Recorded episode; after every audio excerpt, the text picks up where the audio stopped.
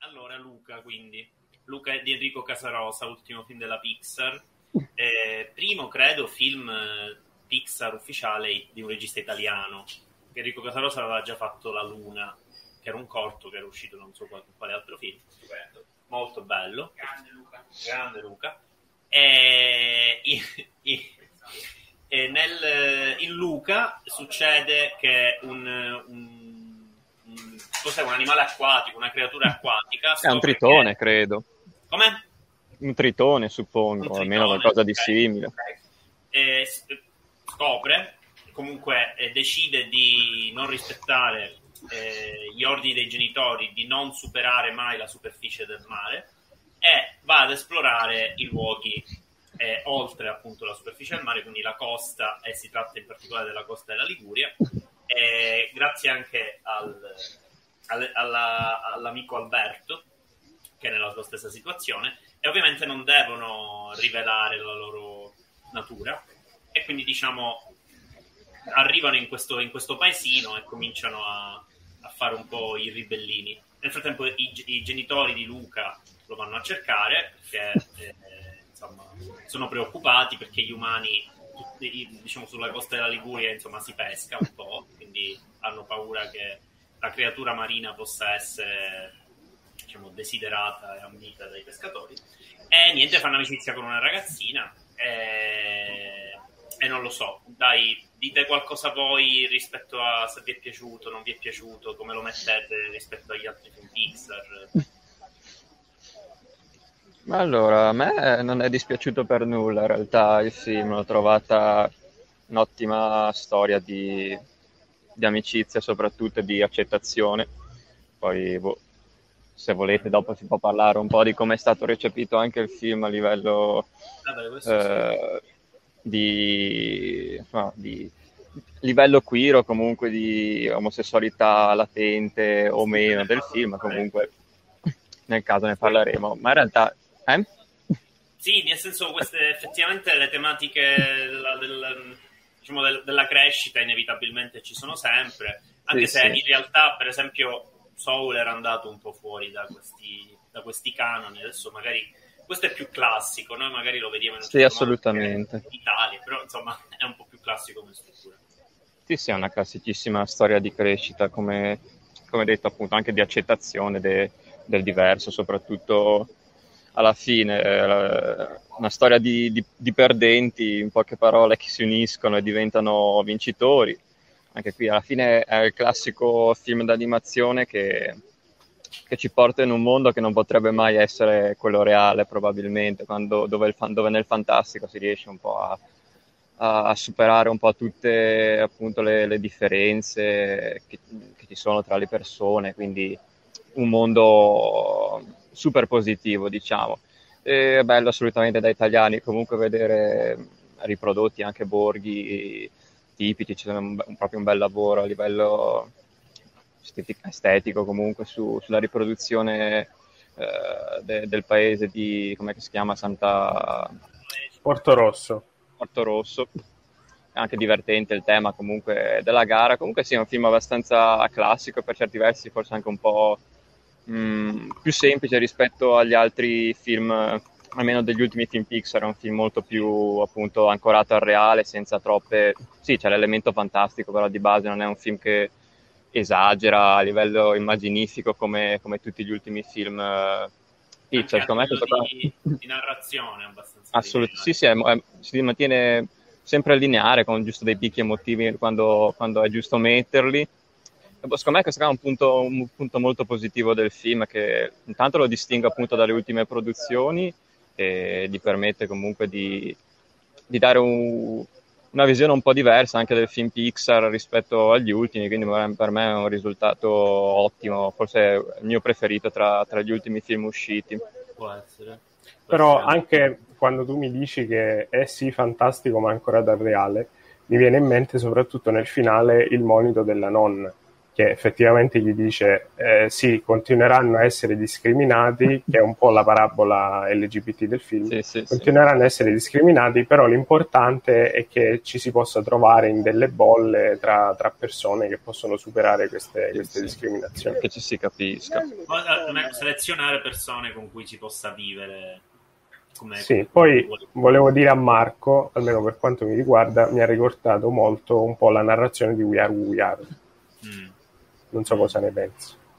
Mi avevi detto qualcosa a proposito di un'attinenza anche la classica attinenza attoriale in cui credo si chiami Glazer Jones, una cosa simile, che è il protagonista di We Are We Are, che in questo caso doppia il protagonista Luca. Mm-hmm. Allora, sì, in entrambi i giovani protagonisti vengono messi alla prova in un luogo che non conoscono, quindi in un luogo anomalo, no? Quindi magari in cui entrambi sono estranei, anche se We Are è ancora più estremo, perché è come se tutti fossero un po' estranei in quel luogo, mentre qui loro interagiscono con persone che vivono lì e devono più o meno accettare l'esistenza di questa entità nella parte finale. Poi in generale il film prosegue classicamente, è uscito su Disney Plus. Gratuitamente, senza Premium Access. Però la cosa che li accomuna dal punto di vista spaziale è appunto che non c'è un di fuori, o comunque il di fuori è sempre lasciato a desiderare, se non nelle ultime scene di entrambi i prodotti. Infatti c'è la scena del treno in cui loro in We Are We Are vanno a vedere il concerto a Bologna, e invece qui in cui Luca se ne va a Genova insieme a Giulia. Sì, vabbè, We Are poi chiaramente in realtà c'è anche qui. Loro, cioè, attenzione un attimo al luogo in cui stanno, cioè nel senso, salve Lorenzo, salve, il fatto che devono interagire con le caratteristiche di un luogo. We Are è ancora più estremo, perché loro vanno a Venezia, un episodio, però chiaramente è più lungo questo film, però secondo me ci può stare, secondo me fa parte di un'idea di raccontare la crescita e l'essere accettati, più che accettare se stessi, perché tutto sommato i personaggi sono abbastanza come dire, vivono con discreta, cioè a un certo punto raggiungono un certo equilibrio, il punto è cercare di farlo raggiungere anche agli altri. Ale? No, dicevo, rispetto ai film come Inside Out o Soul, è un po' più facile come tipo di approccio rispetto a proprio ai temi trattati. Poi sono anche trattati in maniera molto, molto delicata, molto genuina. Più che altro hanno accumulato pretese universali parecchio grosse, cioè nel senso è paradossale che il film rimanga universale pur riuscendo a essere un po' più esile sotto altri frangenti, cioè non insiste eccessivamente sulla creazione di un meccanismo che regoli il mondo che sta raccontando. Non c'è una mitologia chissà quanto complessa, tra l'altro lo stesso meccanismo tipico della Pixar, un po' degli easter egg, è particolarmente limitato. Adesso non so se voi siete più attenti, forse più nerd di me, però è un po' meno, gioca un po' meno su queste cose, è come se fosse una sorta di cosa indipendente all'interno della Pixar. Sì. E quindi io al massimo l'unica cosa è che le parti subacquee mi hanno ricordato un po' La ricerca di Nemo, ci sono alcune suggestioni simili, dallo zio Ugo, che nella ricerca di Nemo è è stupendo lo zio Ugo, che è un antagonista, diciamo, della ricerca di Nemo, ma uno dei tanti, mentre qui è lo zio Ugo ed è un personaggio a suo modo negativo, però mischino, cioè alla fine. Ma appunto, come dici tu, la questione degli easter egg nella Pixar sembra molto il discorso che abbiamo fatto più volte per quanto riguarda gli ecosistemi narrativi, ad esempio di Netflix, perché sono easter egg che chiamano altri easter egg che chiamano altri easter egg, sempre all'interno di un discorso Pixar. È un richiamo del richiamo alla fine, cioè una oggettività che si moltiplica, cioè sì. Cioè, per dire, io non vedrei mai, noi abbiamo parlato dei Pixar Popcorn di recente, e non vedrei mai poi può essere che lo fanno, però nel senso, secondo me si potrebbe prestarsi meno a tutti questi giochi forzatamente mitopoietici, del creare mondi, del ragionarci su, insomma, secondo me è molto più semplice di così, molto più essenziale. Sì, forse dipende proprio dal fatto che il regista, adesso non so se lavorasse già prima come assistente o meno dentro la Pixar o se sia arrivato da fuori, però vedere... Aveva fatto un corto, ma per il resto io non so se aveva fatto... ma di solito appunto quando parliamo di citazionismo, di creazione dei mondi, parliamo un po' sempre di quei registi che comunque hanno fatto diversi film con la Pixar, che sono più dentro, quindi anche una firma un po' più esterna come quella di questo film effettivamente dà anche un risultato per certi versi, come abbiamo detto, diverso, come ripeto, un punto a favore. Tipo Coco, che però era di Lee Unkrich, che credo che abbia fatto anche il terzo Toy Story, quindi comunque è un no, mi sento sdoppiato dal retro e quindi mi confondo. Piccola intromissione. Casarosa ha lavorato come storyboard artist prima per l'era glaciale e Robots dei Blue Sky Studios e poi è passato alla Pixar con Cars, Ratatouille e Up. Ok, quindi insomma, tra l'altro c'è da parecchio, insomma, cose simpatiche con La Luna. La Luna è un corto di forse meno di 10 minuti in cui un bambino e un anziano vanno a regolare di volta in volta il colore, la forma della luna, andandola a riempire di queste strane pietre illuminate. E qui un pochino il momento in cui loro vagano hanno i momenti più immaginari, diciamo più onirici. Sì, esatto, sì. Cominciano a volare, insomma anche... alla luna pesce. Esatto. Ci lavoro con queste cose. Cioè, c'è una cosa che lega un po' l'intimità dei personaggi a situazioni più cosmiche, però appunto è una scelta di approcciare l'universale un po' meno necessariamente, mi ripeto, visto che è comunque la tendenza Disney per ora, mitologica. C'è Zaccaria che dice che appunto il santino di Mastroianni sulla Vespa vale tutto il film. Se vogliamo il citazionismo qua è molto più appunto sulle figure più famose italiane, ma sia a livello musicale che appunto come icone, come può essere quella di Mastroianni, sì, e simili, insomma. Il citazionismo è molto più sull'Italia che sulla Pixar.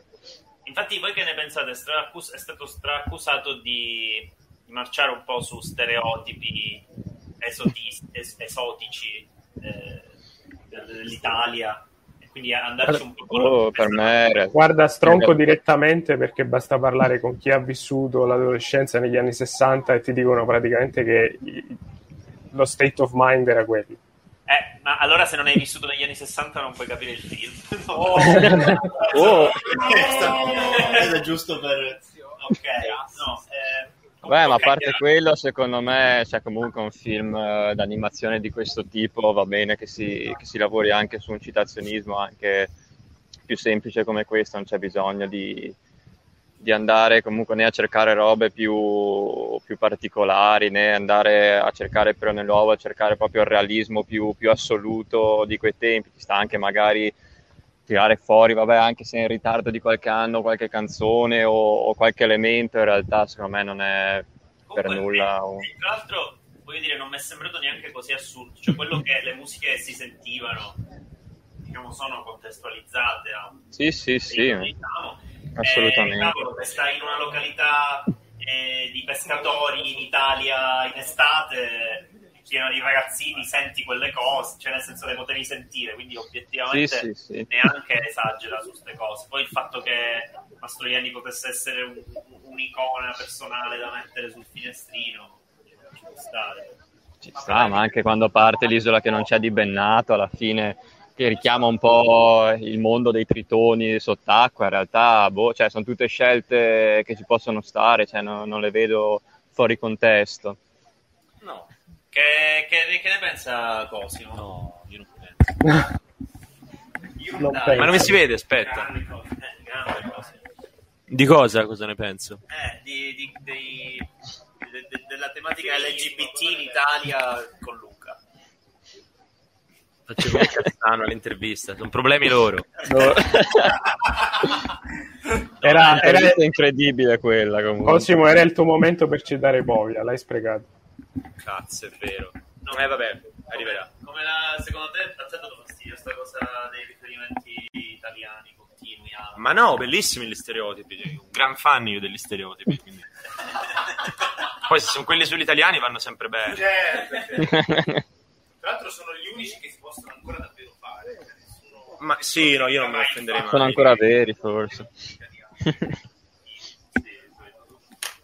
Ecco, però Marco, a proposito della musica, ho letto in molta critica anche istituzionalizzata che non hanno apprezzato come è stata inserita all'interno delle scene, un po' come stacchi e montaggi, insomma, una roba un po' più tecnica. Stacchi e montaggi mi piace un sacco come nuovo hashtag. Comunque, ma in realtà invece, come si dice, mi è sembrata sì, magari un po' scolastico nel modo in cui è usato, sbagliata no, funziona a livello di ritmo. D'accordo, il film è particolarmente, io non so adesso, non mi ricordo perfettamente i minutaggi dei precedenti, ma è piuttosto breve, cioè 1 ora e mezza.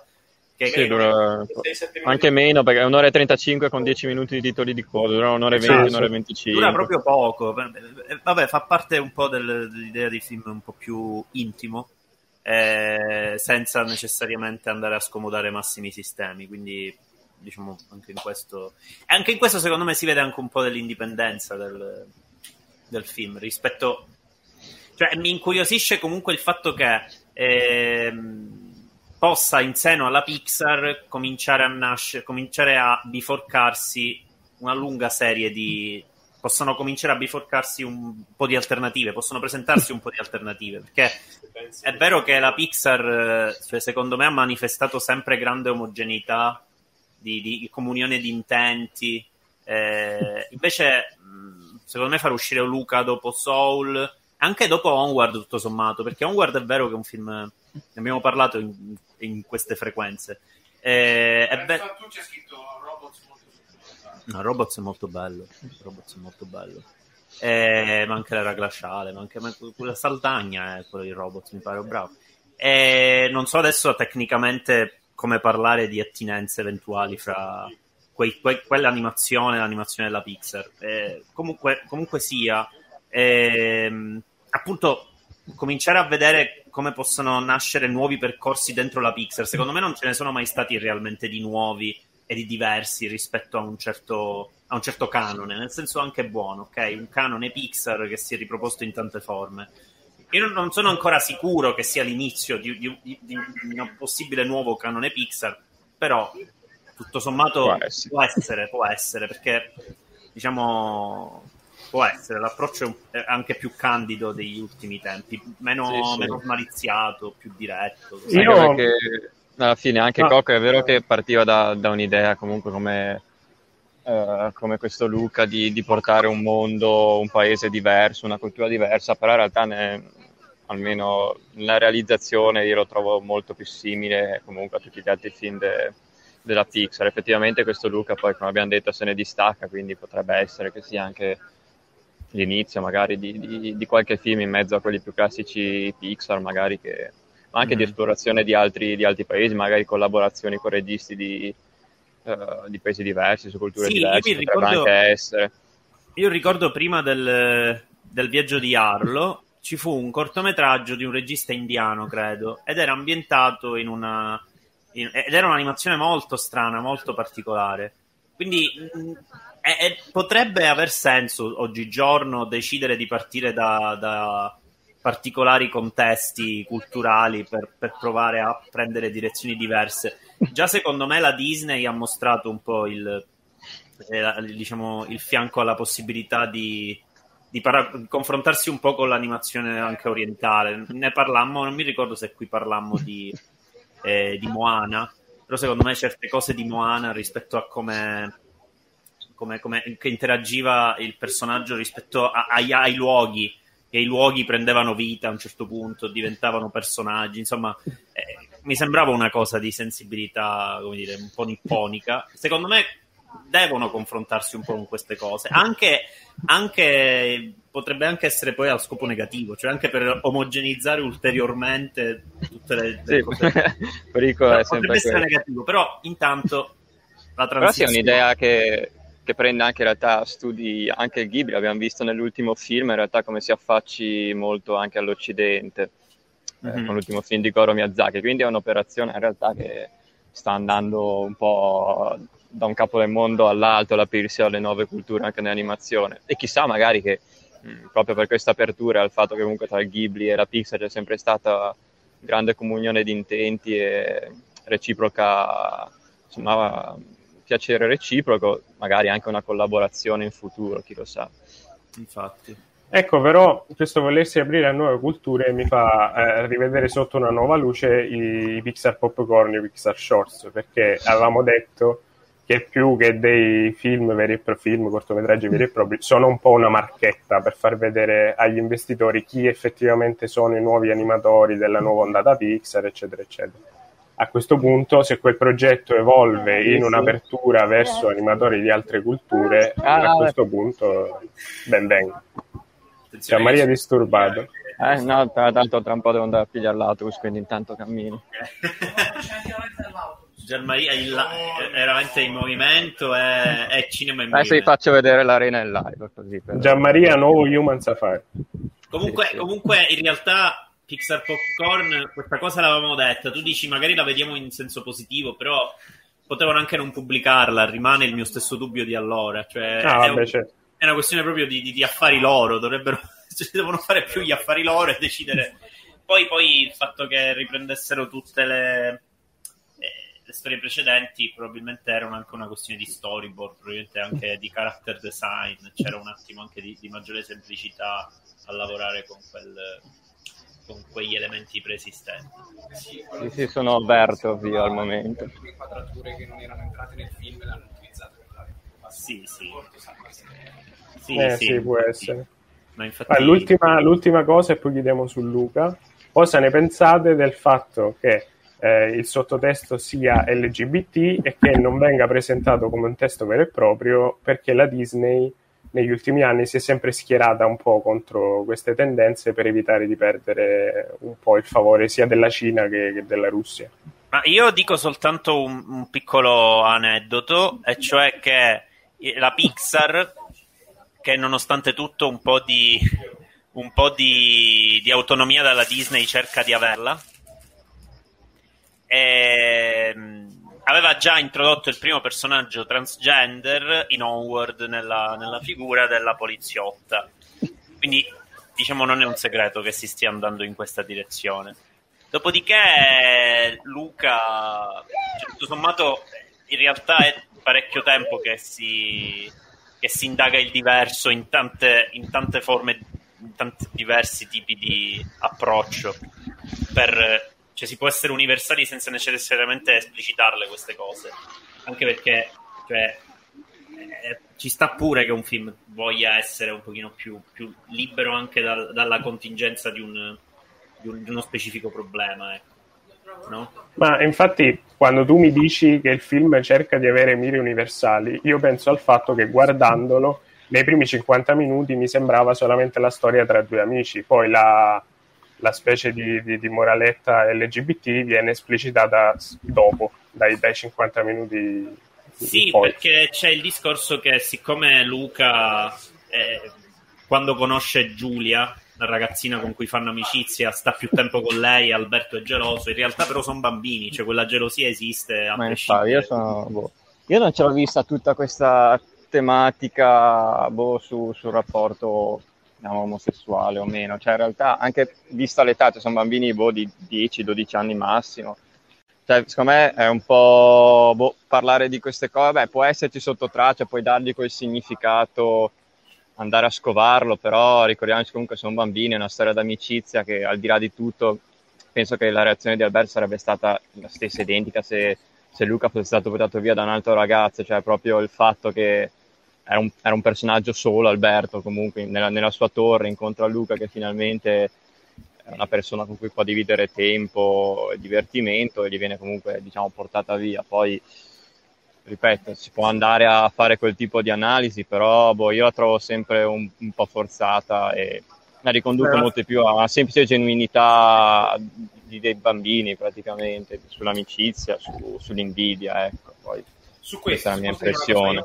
Il film non l'ho visto, però mi viene in mente il fatto che un pochino a livello di critica, anche per esempio testi classici tipo Lo schermo velato di Vito Russo, cioè è da molto tempo che si leggono con dei palesi, tra virgolette, sottotesti omoerotici delle amicizie maschili sullo schermo, che spesso vengono chiamate amicizie virili o cose del genere, perché in effetti era il modo in cui per esempio la Hollywood classica trattava certi temi senza esplicitarlo troppo, perché chiaramente insomma c'era qualcosa di sottile dietro. Adesso non mi vengono in mente molti titoli. Quello sì, quello è sì, un po' tra l'esplicito e l'implicito, però sì, sicuramente si inserisce in quella linea. Per cui, non lo so, sì, ok, sono ragazzini, sono maschi. Da un lato, anche se non avessero voluto inserirlo, proprio per i modi in cui sono stati trattati certi temi in contesti tabù, tipo la Hollywood classica o tipo in questo caso il cinema d'animazione, sì, Lorenzo Santucci ha tanto a fare sullo schermo, Fiume Rosso di Howard Hawks, anche solo per il modo in cui sono stati trattati i temi finora, storicamente, ci sta a leggerci quel sottotesto lì. Quello insomma dell'amicizia maschile, dell'amicizia virile, come schermo per parlare in realtà di un rapporto amoroso. Poi amoroso si intende appunto amoroso romantico, è chiaro, non, cioè sono bambini nel senso in questo caso, non si va oltre quello ovviamente, però ci sta, non è così strano leggerlo così, anche al di là delle intenzioni della Pixar. L'importante... Ettore forse ha avuto qualche... intuizione. Non è Pixar. Vabbè. C'era un corto su della scuola, non mi ricordo se era una scuola media in America, un liceo di un ragazzino che si innamora di un altro, ci sono quei cuori che si incontrano. Sì, ho capito. Si chiama In a Heartbeat, ma ero convinto fosse Pixar, ma mi avevano fatto vedere che... No. Aveva vinto qualche premio, l'avevano fatto con un Kickstarter, ho visto adesso, insomma. Sì. Sì, sono stati dei commenti eliminati. Sì, sa che c'è il moderatore Simone che sta lavorando. Simone sta facendo qualcosa. Io un po' di cose, un'altra cosa che volevo dire, ne parlammo più di una volta con Dario, ad esempio il problema è semplicemente, come al solito, quello delle sovrainterpretazioni. Mi viene in mente ad esempio la serie TV Falcon e The Winter Soldier, in cui c'è la cosiddetta bromance tra i due protagonisti maschi che, volente o nolente, si è trasformata in una vera e propria relazione gay dal punto di vista dei commenti, ma in realtà non ce n'è traccia da nessuna parte nel testo. Allora, il discorso è questo, ripeto, siccome storicamente veniva fatto, è un po' difficile... Sì, grazie, c'ho le gruppi, come sempre. È un po' difficile, come dire... evitarlo, ok, come tipo di sovrainterpretazione. Il fatto però, cioè la mia pura opinione è questa, che dato che nel 2021 ci sono moltissimi testi che trattano esplicitamente queste tematiche, ok, interpretare quelli che non le trattano in modo diretto come con un sottotesto particolare, mi sembra un po' assurdo, anche se indubbiamente in qualche caso può avere senso. Nel caso di Luca non lo so perché non l'ho visto, però in qualche caso può avere senso. È chiaro che secondo me però bisogna forse un po' abbandonare questo genere di interpretazioni che era proprio storicamente determinato, cioè aveva un senso veramente preciso negli anni 30-40 perché non c'era altro modo per leggerci determinate cose in determinati film che però le volevano trattare, e adesso ci sono mille modi.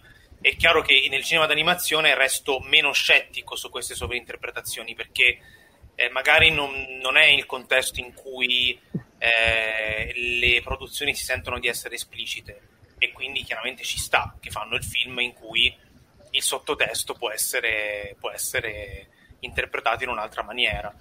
Sono cose molto, molto sottili, cioè qui non è solo un fatto di interpretazione, è un fatto anche storico, cioè si sono sempre fatte le cose così e quindi un po' viene.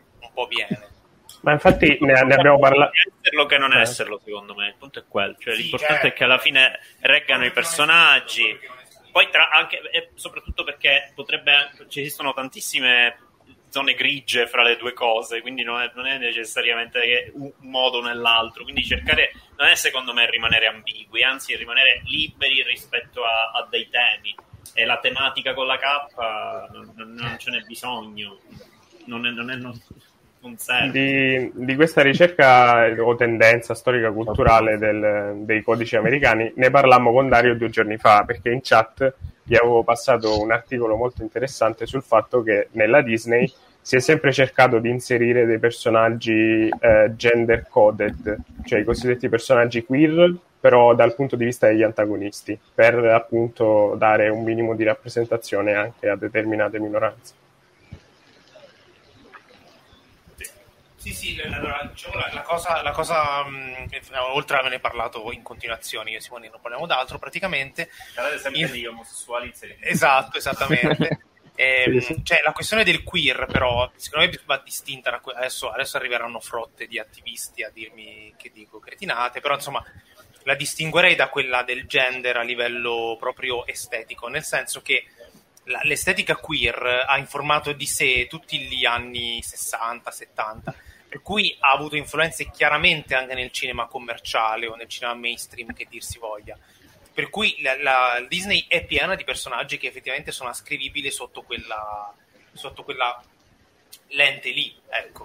Però è un po' diverso da dire che il film tratta tematiche omoerotiche, insomma.